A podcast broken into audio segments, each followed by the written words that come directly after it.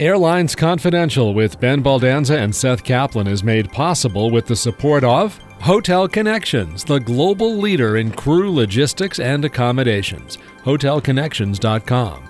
Clear, a leader in touchless travel. Learn more at clearme.com/airlines. Seabury Capital Group, global reach, global scale.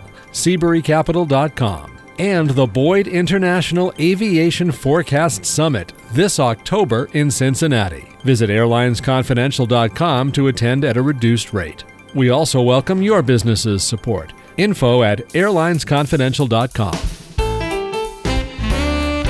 Hey, Maria Bartiromo, if you're listening, he makes it all up as he goes along, and not just on the show. He's Ben Baldanza, former CEO of Spirit Airlines, who now teaches about how airlines work. I'll explain in a few minutes why I said that.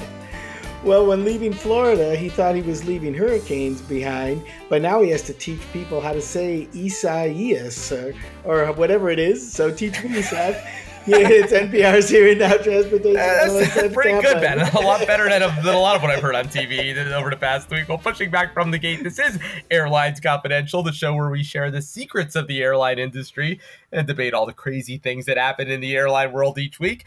Today, we're going to talk about whether you have to turn off and stow your record player for takeoff. Well, not really, but is Joe Biden like that. Yeah, we'll explain.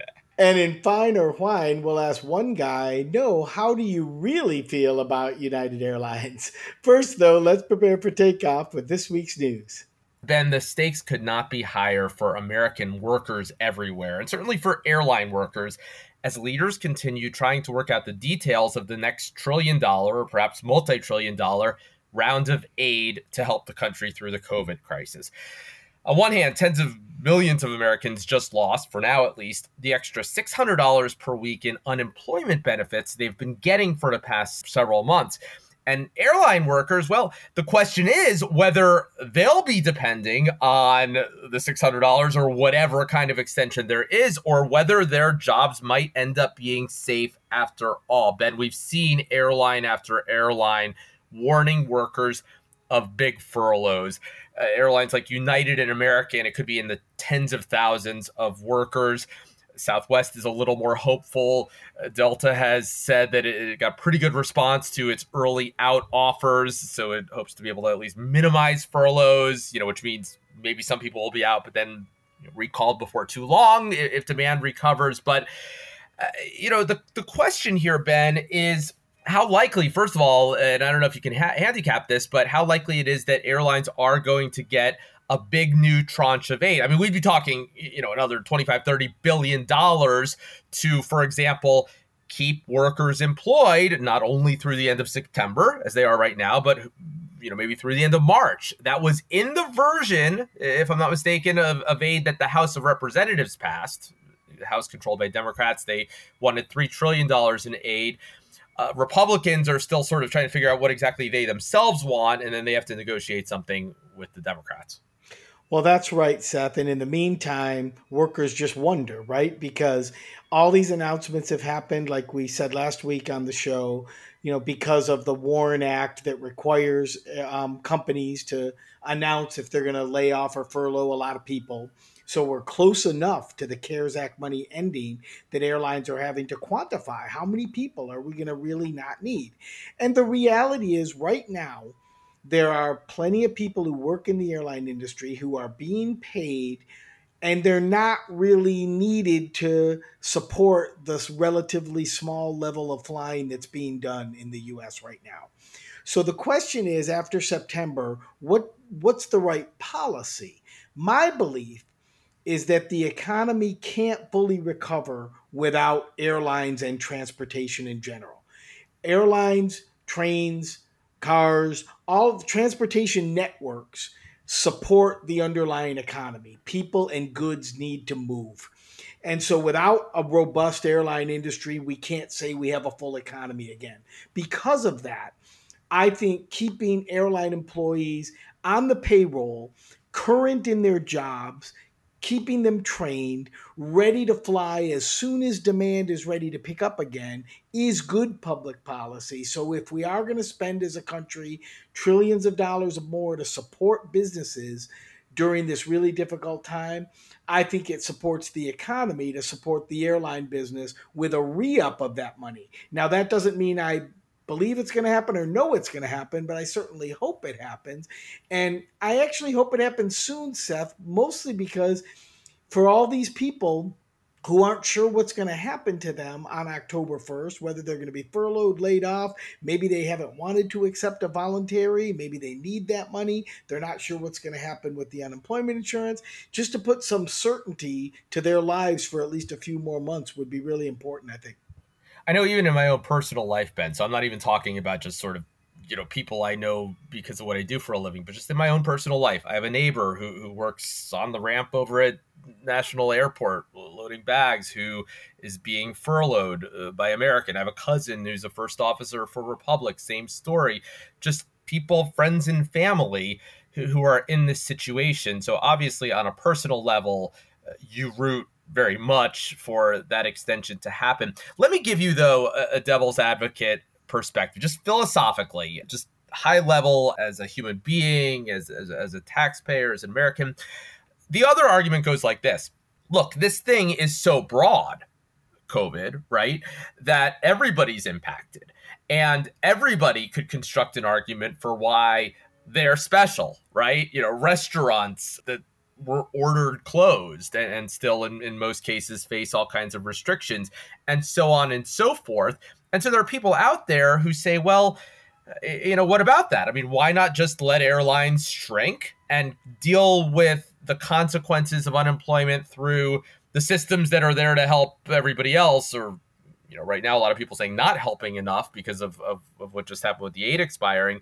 So, what do you say to somebody who says that? Who says, well, what about everybody else who, in their mind, is equally uh, needy? Well, I just think, like these airline workers. I think that's a fair argument, and I think there are also those who believe that airlines disproportionately contribute to climate change in a negative way, and they have, you know, the whole idea of flight shaming was starting long before COVID of maybe you shouldn't fly so much, and so that group may like the idea of airlines getting smaller and fewer people deciding to fly as their choice of how to get places. I guess my argument against that, though, Seth, would be in economic terms, airlines are what economists call an intermediate good. An intermediate good is something you don't buy necessarily for what it is, but to make something else happen. In other words, it's sort of a necessary evil cost in your life in a way. And that's the way airlines are. Like, other than maybe you and me and some of our listeners, we don't really fly just to be on the airplane, right? We're going someplace. as, as, you were, before you said that, this is what I was thinking to myself. I was thinking, for most people, you're right, but we have people listening to this who getting there is not just half the fun; it's all the fun. People get on planes just to come back. No, that's right. But most people are going to visit people, going to transact business, going to make something happen, going to have an experience, whatever. And so I mean, we found that at Spirit, for example, where people would pay a dirt cheap fare and then stay in the Ritz Carlton when they got to Fort Lauderdale. Or right, right, yeah. because when they're in the hotel, they're on the vacation. When they're getting there, they're not on vacation yet. Allegiant says that all the time. That that that that's their model is get the people to wherever they're going really inexpensively, and then that's where they uh, want to spend their money. That they don't care about fancy travel. Which, by the way, I I think I'm well, maybe not in the minority in this respect, but I always think to myself, you know what? My trip starts and ends with a flight, right? That's that's the, how, how I begin the experience and how I end the experience. I want, particularly the last thing I do, to be pleasant. But I get that that's not everybody in the world. That that that a lot of people are just yeah. That, that's the transportation and the vacation is the destination. No, that's right. And that but that concept of an intermediate good means it's fundamentally sort of the the platform and part of the structure of the economic life that we live. And so, like the power grid, you know, like uh, like other things that are important to make the economy work, transportation is part of that. So the reason I think airlines are justified in sort of asking for that kind of money. And and I'm not saying that other small businesses aren't and restaurants aren't important and other small businesses aren't important. I'm not saying that at all. But what I'm saying is that the world can live without a couple of restaurants for a while and it's not going to necessarily change the whole economy. But if you can't get from here to there, it will change the economy. And so part of the infrastructure to make the economy come back and make the restaurant work is that people can move. And that idea, I think, is fundamental to economic structure in the United States. That's why I think those kind of infrastructure industries, like the power grid, like broadband, and I put airlines in there, are really important to keep going and bring back to full speed as a way to bring the whole economy back. And then let's double the number of restaurants and double the number of small businesses when we can all get everywhere. So you're arguing not a question that, uh, of fairness to the workers themselves, but of the, the systemic importance of, of these businesses to the economy. Back to what I mentioned at the beginning of the show, Ben. I, I said Maria Bartiromo if she's listening. The reason I said that you were on Fox Business this past week on Maria Bartiromo's show, and she introduced you as the co-host of this podcast so apparently that's now the most notable thing you've you've done, right? That's that, that's right. We we introduced you here as the former CEO of Spirit, but in the rest of the world, you're the co-host of Airlines Confidential. And at the end of the show, she said, "We'll be listening to the podcast." So so that's that's why I joked about that. All kinds of people tuning into Airlines Confidential. We appreciate that. Uh, ben, time next for a listener question. So good, it not only stumped me, it stumped an airline too. But first, want to talk for a minute about the International Aviation Forecast Summit. Some people call it the Boyd Conference. We've been saying over and over, it's on. Well, guess what?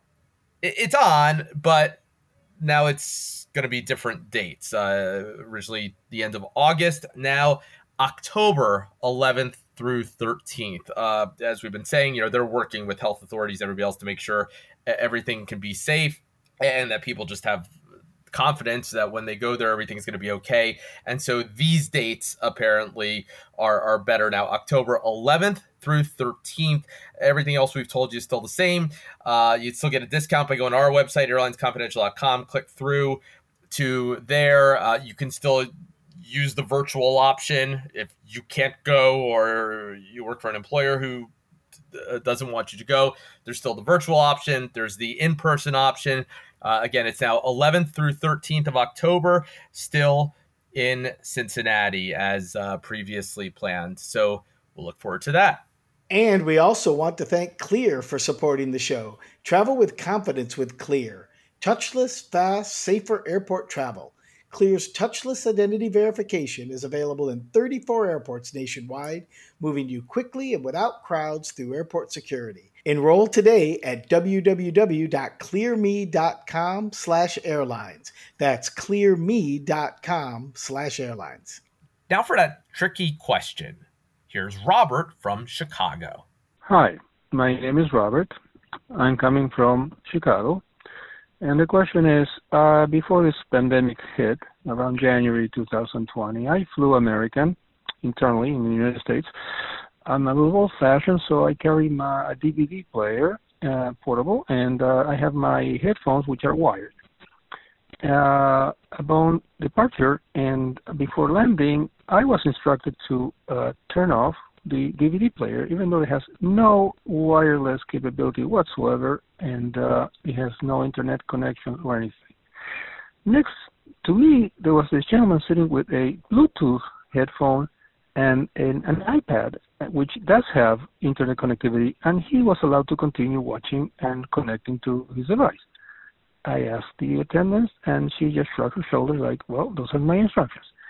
So, what is the criteria here? What are why certain machines yes, certain machines no? And also, I noticed that flying international in Europe, they have other criteria as to what can be turned on, what can be turned off, at what time can be it can be turned on, etc. So, you, if you care to comment about it, thank you. Okay, Ben. Now, one thing I know, there's a lot that I don't know here.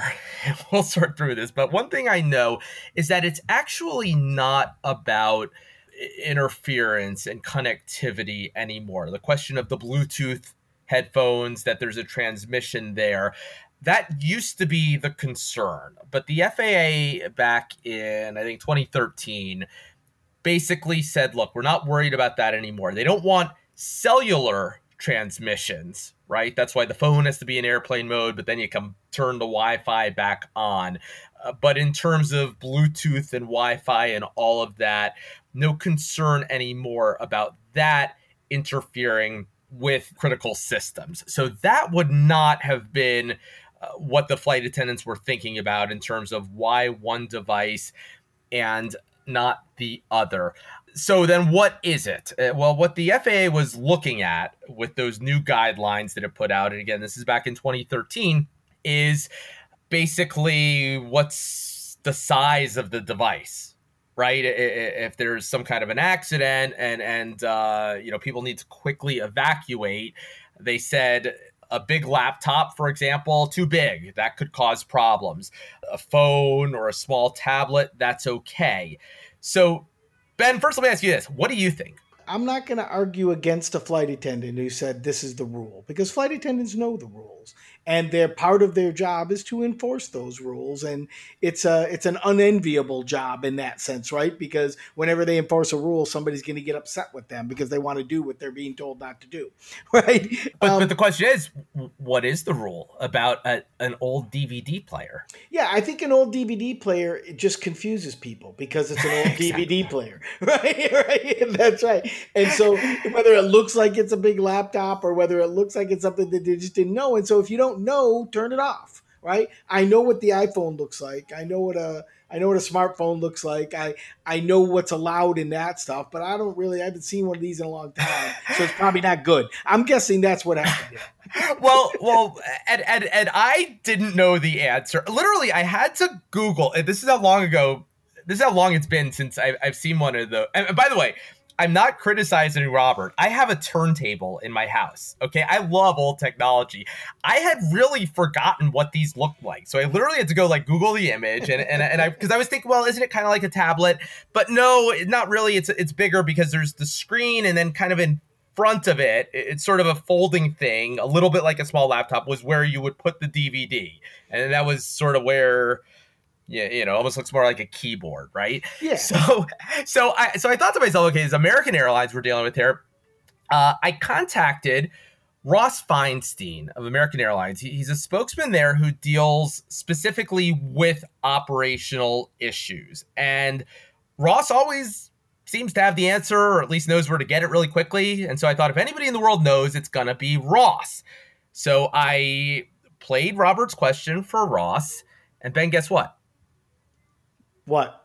Ross didn't know either. I mean, that's that. that I mean, so smart. I mean, that's me. I mean, that's long story short. Ross didn't know either. You, you know, he he pointed me to the to that FAA guidance, which basically it was that. You know, the FAA made clear the point here is to just be safe, and it gave the airlines guidance, and the airlines had uh, as you would probably remember, man, because you were at Spirit at the time running the airline, they had some latitude to come up with their own rules, right? So it wasn't that the FAA said tablet, yes, laptop, no, but but the FAA made clear what I said before that it was about just sort of not blocking exits and everything, and it gave examples of things that were clearly right or clearly wrong. A big laptop, something that clearly had to be turned off and stowed again, not because of Wi Fi, uh, but because it was just too bulky that if something suddenly happened, they didn't want those flying around.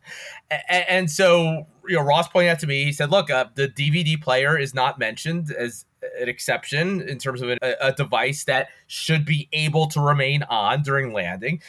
And I said, yeah. I said, but on the other hand, it's not mentioned as an example of what can't beyond, along with the laptops and all of that. And actually, in the information that the FAA put out, they had taken surveys of the traveling public about what kinds of devices they carry. And even back then in 2013, which is now seven years ago, not very many people were carrying portable DVD players. And that was one of the selections. So I think that was exactly the point here, Ben, that just nobody was thinking about these things even seven years ago, let alone now.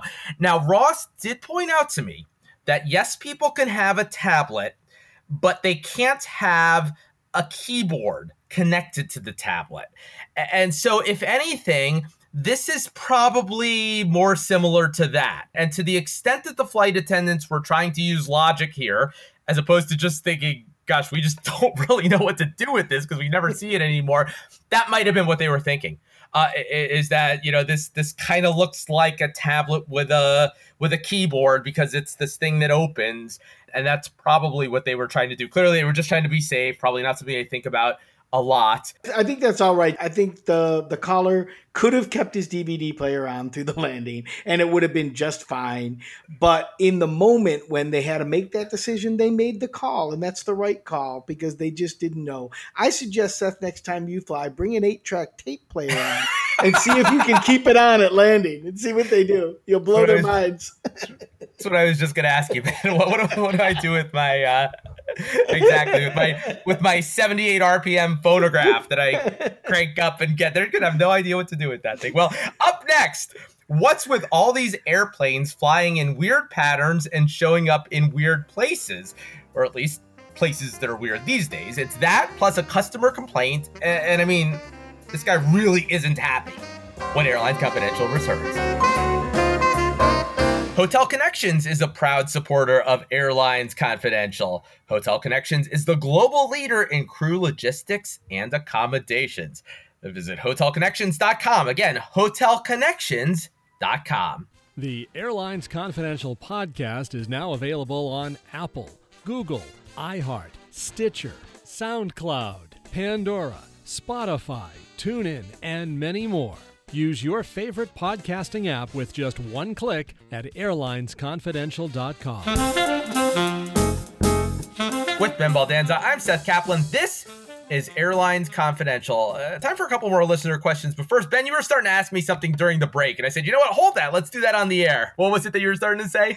Well, I had asked if you had seen this video of a Qantas airplane that traced the outline of a kangaroo on its flight path. And I was just amazed they covered such a wide swath of land. I was saying, I hope there aren't passengers on that airplane. Seriously, I, I did see that. And to be clear, it wasn't like there was like a contrail where you could actually see it. That would have been an environmental disaster. It's if you if you go on Flight Radar 24 or one of those uh, services, you could see what the plane did based on uh, you know transmissions from the airplane obviously but no uh, definitely not the most productive thing an airplane has done although hey lately probably not the least productive thing either right with all these air- empty airplanes flying right. around well question from mk in cvg as uh, MK writes. So that means you know this is somebody in the industry. CVG is the airport code for Cincinnati. MK writes, I just discovered your podcast in June and love it. Wish I'd found it sooner. After taking a COVID leave of absence, I'm just a, uh, a newly retired gate agent from a major U.S. airline. Yeah, you know the one. Well, if it's Cincinnati and it's a major U.S. airline, likely Delta, maybe Delta. Yeah. Uh, MK writes, I've worked a number of departments for my non-unionized airline yeah, non-unionized, that would be Delta. I mean, the pilots are unionized, but it's a mostly non-unionized airline compared to the others. And I delight in knowing that your explanations on the podcast are so spot on. I remember the glory days of CVG. I, I worked as a tour guide in the mid 80s. Hard to believe we gave kids on school field trips tours of the airport. My favorite job I've ever had. Ben, I, I remember as a kid, in my case, it was Miami International. I remember going during summer camp taking a tour of the airport. I remember taking us aboard a Concorde that was uh, that was parked there, and that is that's all I remember of that summer. Like, uh, that explains a lot, Sam. I was like seven, right? We must have gone swimming, we must have done other stuff, but all but literally I have this one memory. I remember like I have this vague memory of like the place, you know, like where the camp was, and I remember going to to the airport. Well, what seven year old wouldn't love that? It's it's that, unfortunate uh, we don't do that. It, it's it's a shame that, we, that that we can't anymore. MK writes, I've watched CVG grow and shrink. Sad face. I was excited about the uh, Boyd conference in CVG. Wish I was still there at the airport to greet you. Always fun to see celebrities. MK writes.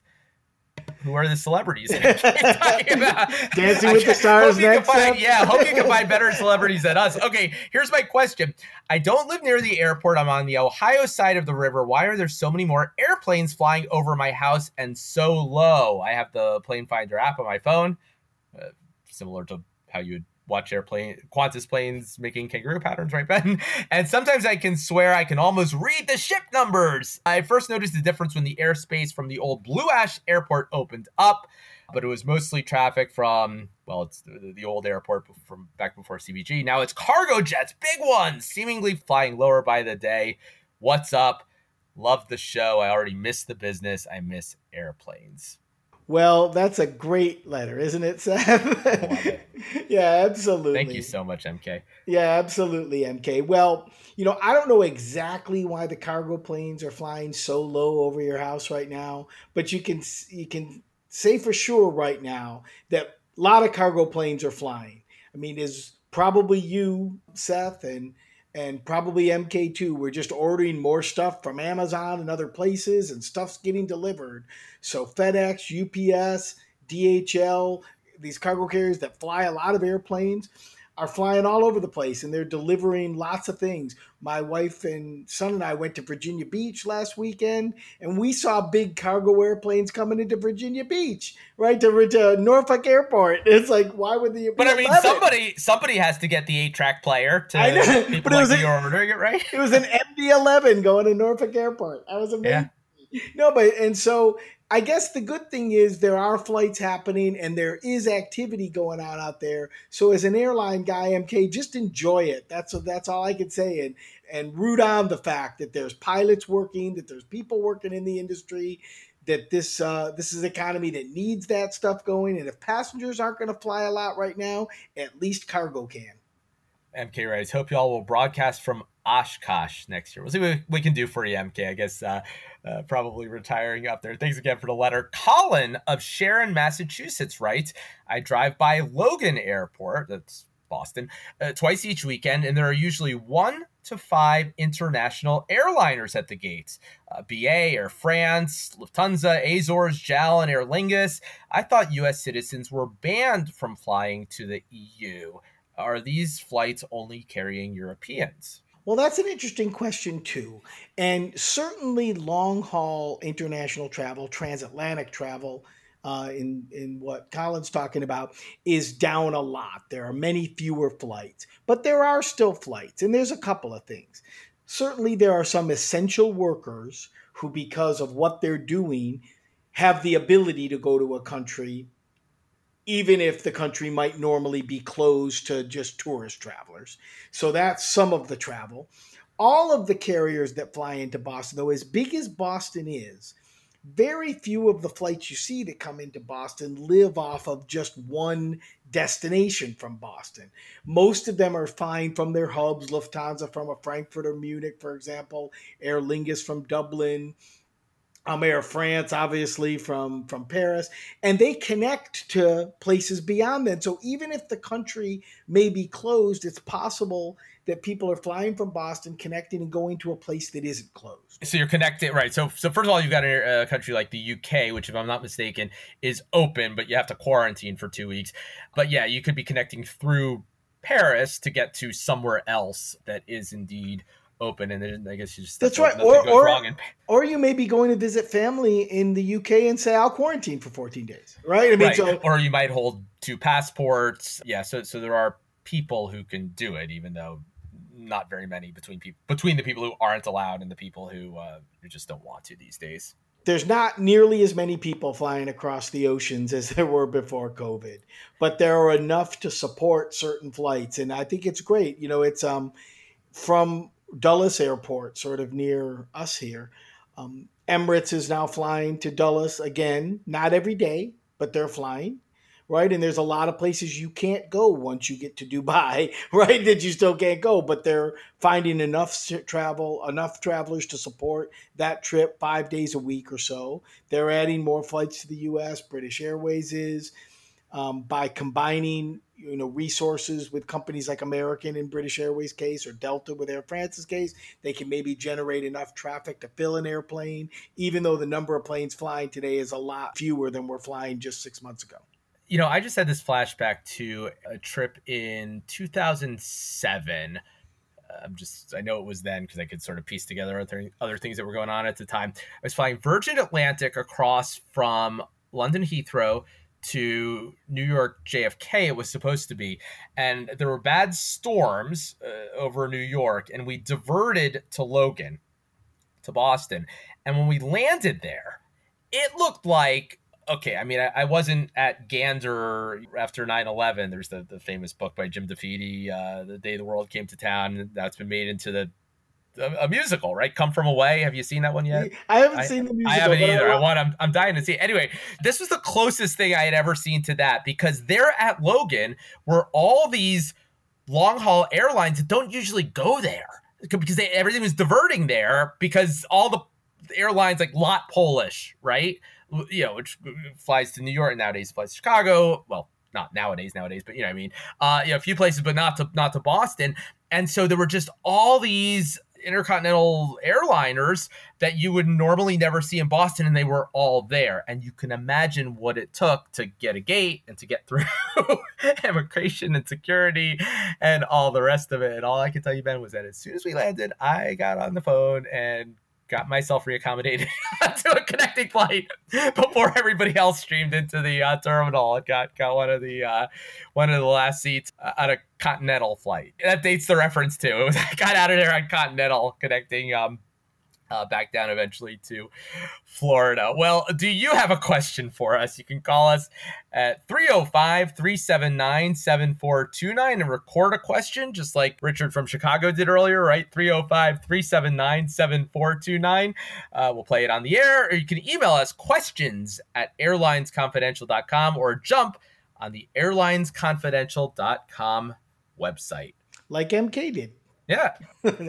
Fine or Whine is next. But first, time to thank Seabury Capital for supporting the show. Seabury Capital Group, a specialty finance and investment banking firm, boasting a 25 year track record of advising key clients in aviation, aerospace, defense, maritime, and financial services and technologies. Their award winning and widely respected team has superior industry knowledge, along with state of the art analysis, technology, and solutions as well as an unmatched depth of relationships with decision makers in industry, finance, and government. Explore their global reach and scale at SeaburyCapital.com. That's SeaburyCapital.com.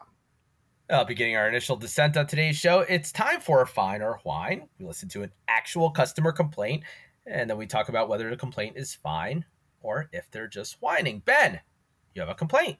Yes, I do.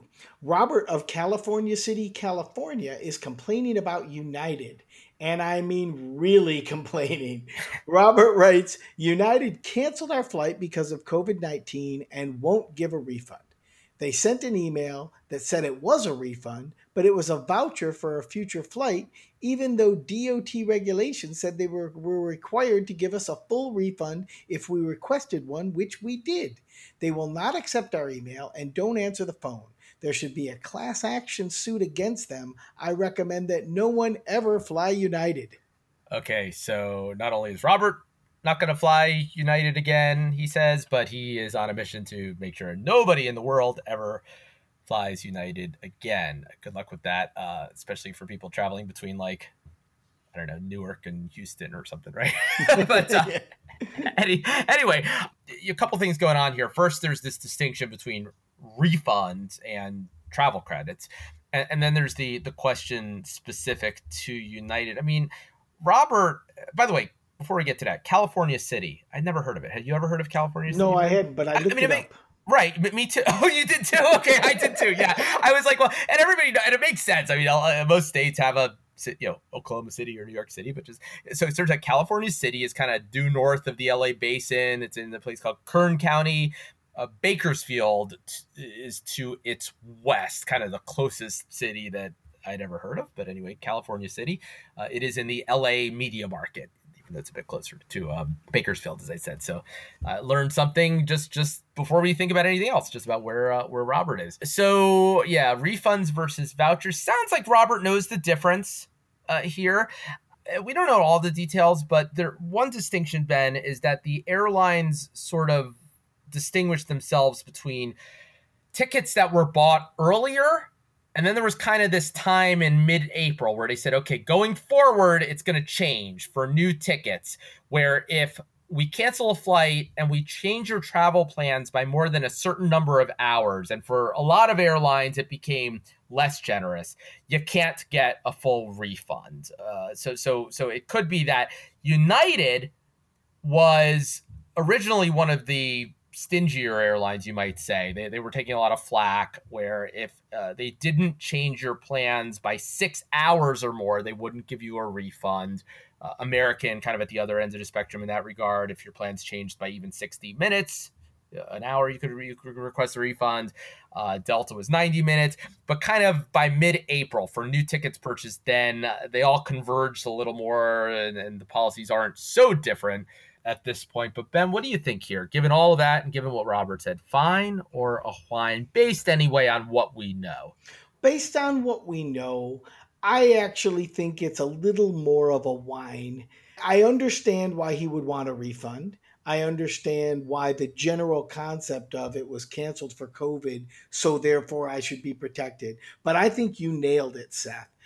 United is not going to do something blatantly illegal, right? They're not going to not give someone a refund if the law requires them to give them the refund. In this case, they had the choice, probably because when he bought his original ticket, like you said, or maybe in the time frame, or maybe the change wasn't enough to justify a refund because maybe they thought, well, you can still take this flight right? It's just a little, an hour and a half later or something like that. So I think for all those reasons, I think it's probably a whine.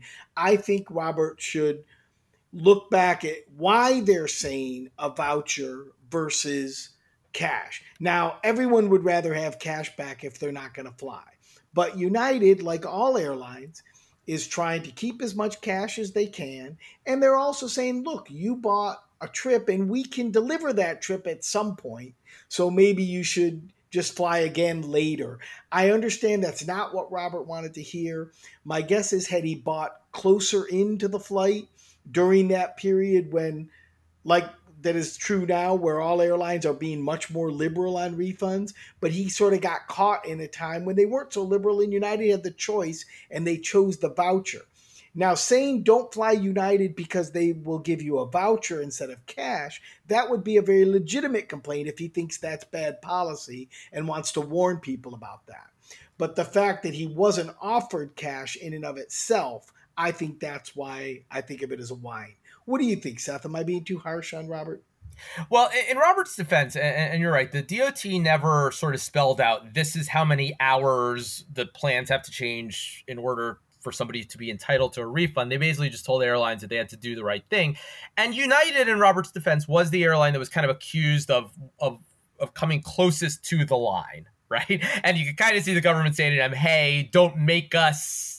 You know, don't make us turn this car around, right? Second week in a row, we've said that in, a different context. But uh, and and then they, like I said, sort of all converged. And yeah, there was this period where if you bought airline tickets in like let's say March, and then then you know your flight canceled. On a lot of other airlines, you would have gotten a refund, and on United, you wouldn't have. At least not if they made an exception. Again, that that's all. The, the policies are just a lot more similar now, but basically, yeah. Uh, uh, the the key detail that we're missing here is was United clearly violating its own policy. And in this case, Robert hasn't given us enough information to say that. And then I sort of do come back to that I understand that these airlines are, are trying to balance, you know, remaining sustainable with with uh, doing the right thing.